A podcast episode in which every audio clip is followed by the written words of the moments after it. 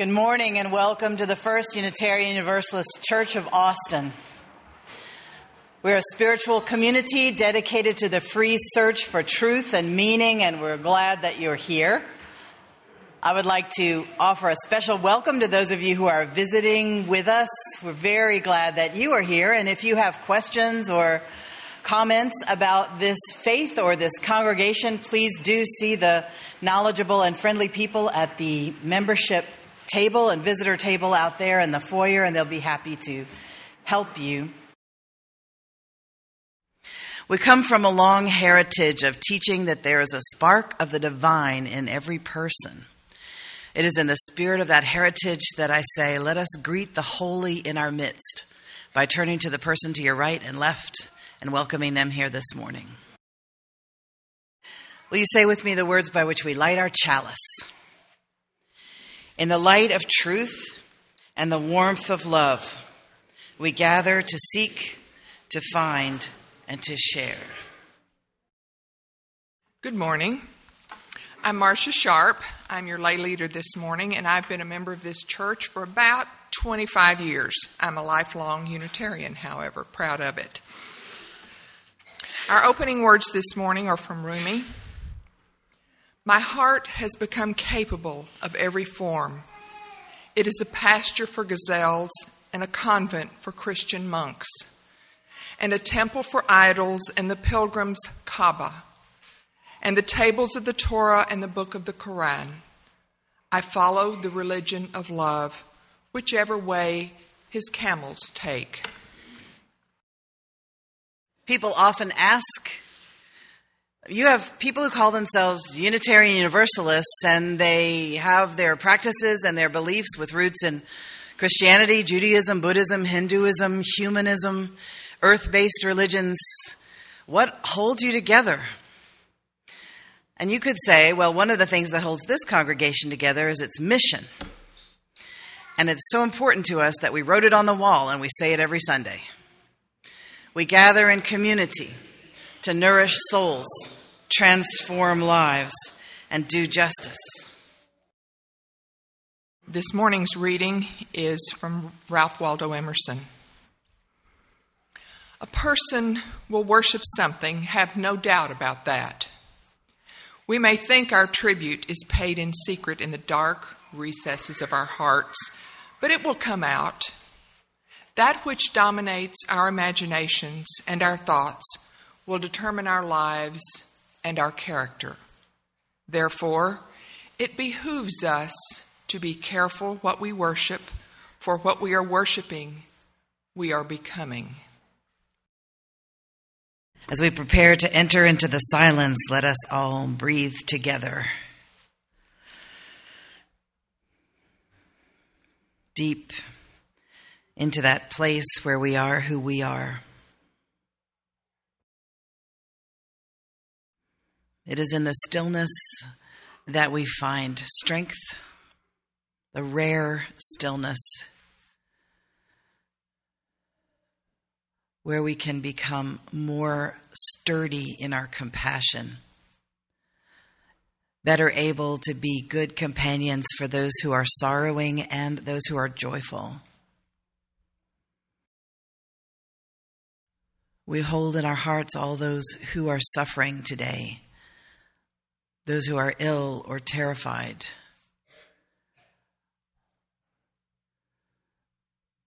Those who are in harm's way because of war or natural disaster. Especially the people of the Sudan and of the Central African Republic, the border between Mexico and the United States.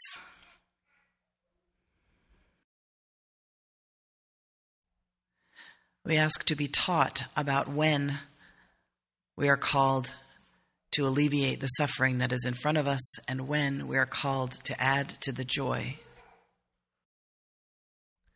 Let us be still together for a moment, knowing that small noises of life and childhood count as silence.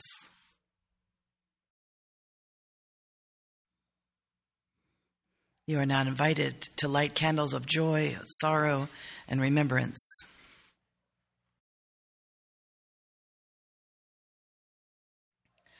Let us continue our meditation with the Buddhist loving kindness meditation or metta meditation.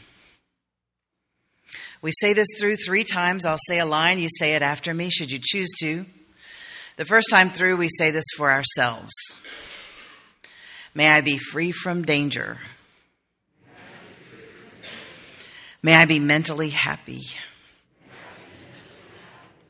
May I be physically happy. May I have ease of well being. The second time we say it for someone we love.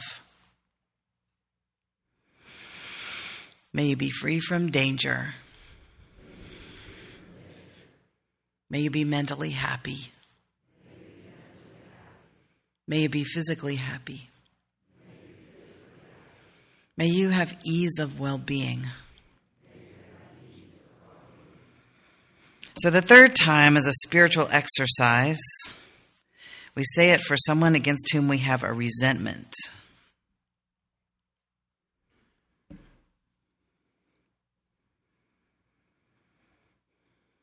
May you be free from danger. May you be mentally happy. May you be physically happy. May you have ease of well being.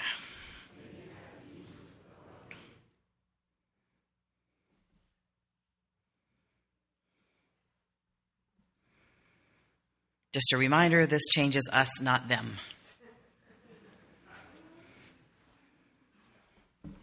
Like you hadn't noticed. So, a couple of years ago on the Colbert Report, Stephen Colbert was interviewing a congressman from Georgia named Lynn Westmoreland who had sponsored a bill to put uh, the Ten Commandments up in the House of Representatives. He says, Why is that important to you? And Westmoreland says, "Well, the Ten Commandments is uh, not a is not a bad thing uh, for, for people to understand and respect." I'm with you, Colbert responds. And the congressman goes on, Where better place would you have something like that than a judicial building courthouse? And Colbert says, Right, where better place could there be for that than a public building? No, he says, I think if we were totally without them, we may lose a sense of our direction. What are the commandments? Colbert says. What are all of them? Yes. You want me to name them? Yes, that's it.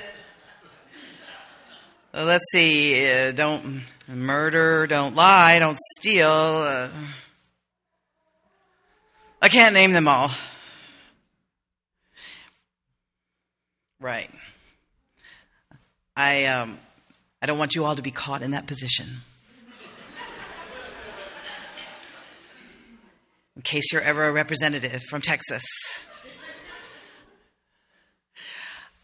So, I'm doing a sermon series on the Ten Commandments.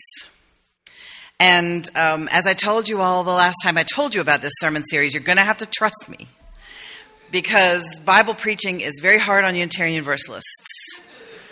But I swear to you that I will not once tell you what you need to believe or tell you you're going to hell. The whole universalist part of Unitarian Universalist means no hell. So just relax if you haven't already. You know, the Ten Commandments are held as a faith story by all the Abrahamic religions, which are Jews, Christians, and Muslims. Those are three related religions that trace themselves back to Muhammad. And the story of the Ten Commandments is important in all three religions. The story is found both in Deuteronomy and in Exodus. The Hebrew people followed Moses out of Egypt. That coming out is called an Exodus, and that's what that whole book is named after the coming out um, from Egypt. And they traveled through the Sinai Peninsula till they got to Mount Sinai, named after the peninsula, um, to the land of Canaan, which they thought in their faith was promised to them by God. And Moses left the people down at the bottom. They had to do some uh, clothes washing and some celibacy and some other uh, ceremonial stuff uh, to get ready to receive a word from God. And Moses went up on the mountain, and God said, I'm going to talk to you in a voice that people can hear so they'll know that I'm talking to you. And they said there was fire and smoke and the sound of a loud trumpet as God uh, spoke to Moses. And my um, ex father in law said that that was the spaceship that came down. And so some people believe that. Um, Moses came down it took him a long time. So the people were fretting because he was, you know, really taking a while. So they had built this golden calf statue and they started to dance around it and party very hard.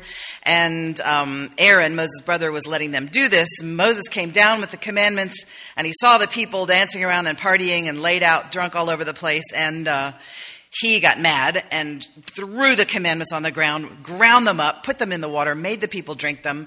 About 6,000 people were killed um, in that whole uh, episode. And then he went back up and got them again and came back down with two more tablets. So those were the Ten Commandments. There are actually um, many, many commandments, 690 something. But these 10 were the ones that were always recited. And when people started taking them more, uh, with more weight than the others, the Jewish people stopped the recitation of the 10 because they were making them uh, too important and making the other ones like you didn't have to really keep those, but you do if you're going to be a good Jew, Jewish person. Um, so when I learned in seminary that most of the commandments, because they give you all the rest of them in the book of Leviticus, most of the commandments came from either, uh, actually, kind of word for word, from the Code of Hammurabi. Uh, my faith was discouraged. And I thought, boy, that really puts the kibosh on them coming either from a spaceship or from God. Um, they kind of they came from Hammurabi, and yet they still are laws that you might run a pretty good society on. And um, we are told that our society is based on the Ten Commandments, and kind of our morality kind of is, but our democracy is based on ten different commandments from the Greek, and I've preached about that before, and I will again, but not today.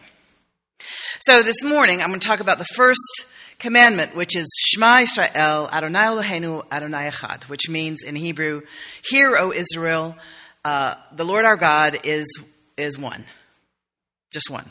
That's what the Unitarian part means one God. Unity, not Trinity. Unitarian, Universalist, one God, no hell. So if somebody says, What is Unitarian Universalist? Or as my hairdresser says, What is Unitarian Universalist? I say, One God, no hell. And people go, Hmm. And then they stop talking to you. Because they figure if you don't have hell, you're not scared enough to be a good person. So, uh, nobody really knows the answer to why this is the first commandment your God is one.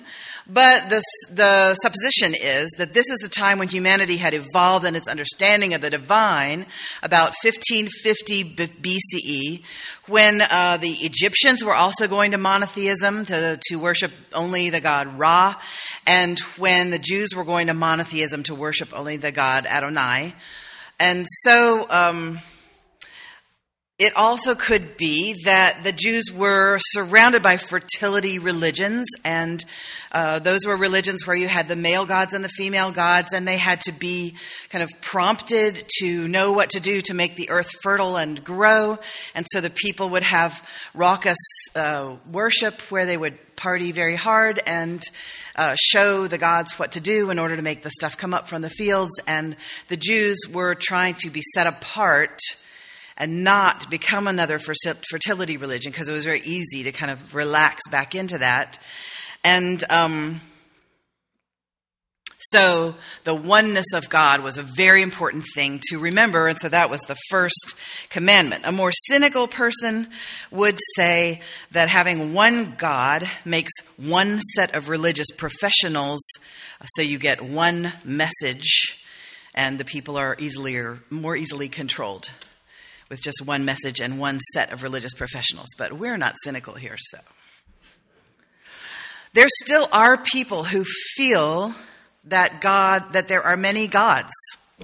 I was very surprised because I've been living in a bubble where the people who say God is in everything think it's just the same sacred energy, and the people who say God is many uh, has many names but is one. I thought that was kind of everybody, but I found out there's a person in my family who said I don't want a Muslim doctor, I want a Christian doctor. Uh, not that the Muslim doctor would not have skills, but that I want to have a doctor work on me who believes in the same God I do. And I said, Does not the Muslim doctor believe in Allah, which just means God? Um, no, Allah is a different God, a false God. So Allah is a God, another God? Yes.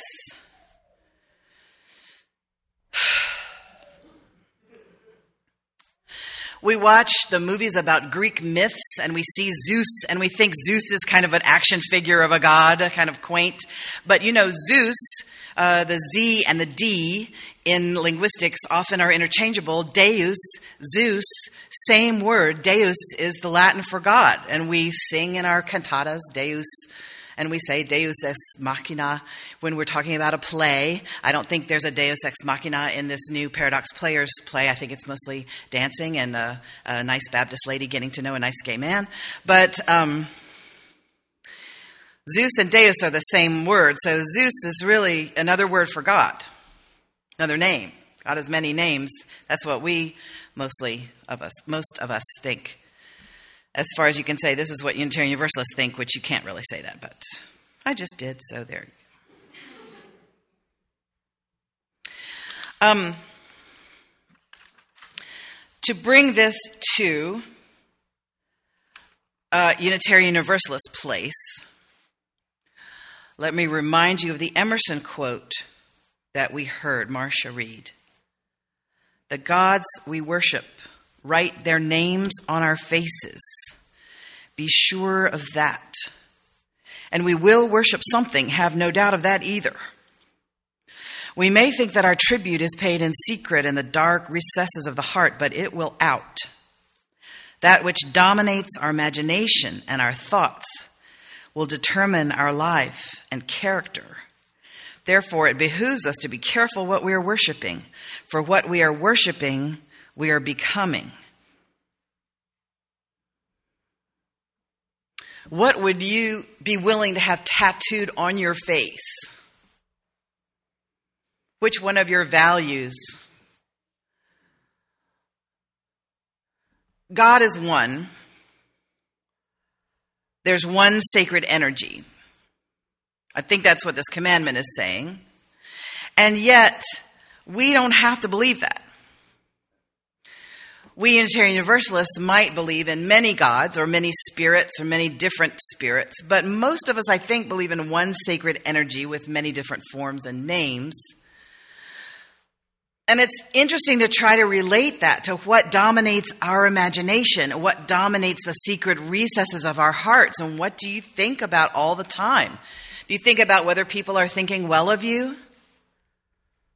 If so, that is your guiding value, like your North Star. That's what you steer by, that people think well of you.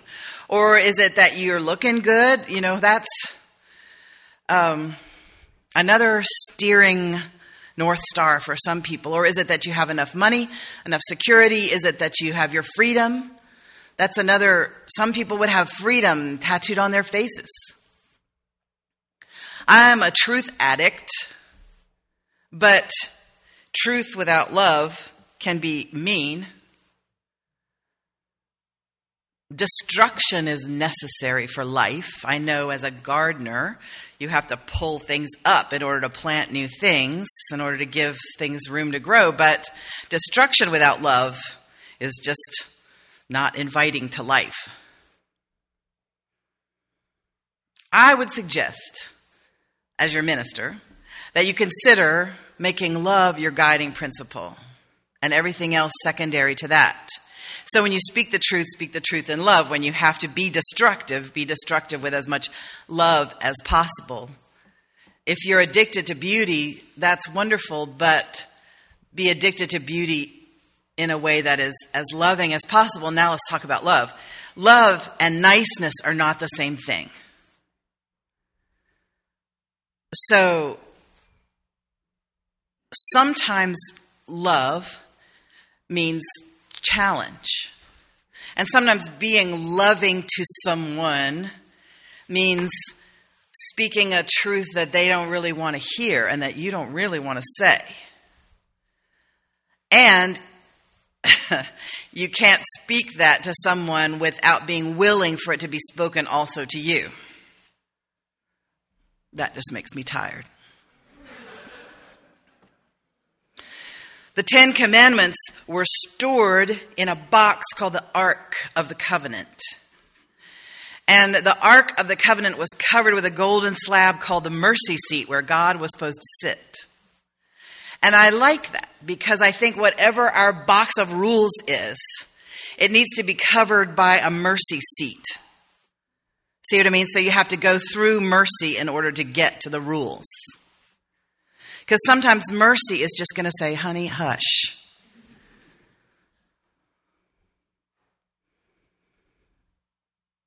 No one can tell you the rule about what is most loving. That is something that you have to feel in your heart. And the reason that we are silent together every Sunday is that your heart gets strong and clear enough to know the answer. What is loving enough? We're here together every Sunday to try to grow a smart heart, to grow a, a good soul, a good sturdy soul, something that knows what the most loving thing to do is. So when we come to worship, the word worship means worth Skype. It just means holding up that which is of greatest worth to us. So when somebody say, "How can you call it worship?" and um, some people don't even believe in God, you say, "Well, worship means holding up that which is of worth." So some people feel that that their idea of God is of most worth, and other people feel that other things are of most worth. And uh, our minister says that we should consider having love be that thing that we lift up. So, as we come to worship where we lift up what is of most worth this morning, I, I ask you to consider what, what do you organize your heart around? What do you organize your thoughts around? What do you organize your life around? And what would your Ten Commandments be? If you had to make ten things you live by, what would they be? I would look forward to hearing those from you. We have the privilege of being a self supporting congregation. We don't have corporate sponsorship. This is not the Toyota Worship Hour. We don't get money from the government. We don't get money from our denomination. In fact, it goes the other way. So we don't have anyone telling us what we can say or what we can do. And we are willing to pay for the freedom of this privilege. Let there now be an offering taken to sustain and to strengthen this place and its mission. Please give generously.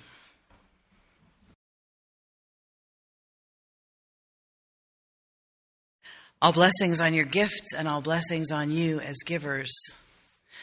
First Unitarian Universalist appreciates your offerings and even more appreciates the offering of your presence, your attention, your joys, your sorrows. Thank you for making this church what it is. Please say together with me the words by which we extinguish our chalice. We extinguish this flame, but not the light of truth, the warmth of community, or the fire of commitment. These we hold in our hearts until we are together again. The lone wild bird in lofty flight is still with thee, nor leaves thy sight. And I am thine, I rest in thee. Great Spirit, come and rest in me. Go in peace. This is a presentation of the First Unitarian Universalist Church of Austin. For more information, visit our website at www.austinuu.org.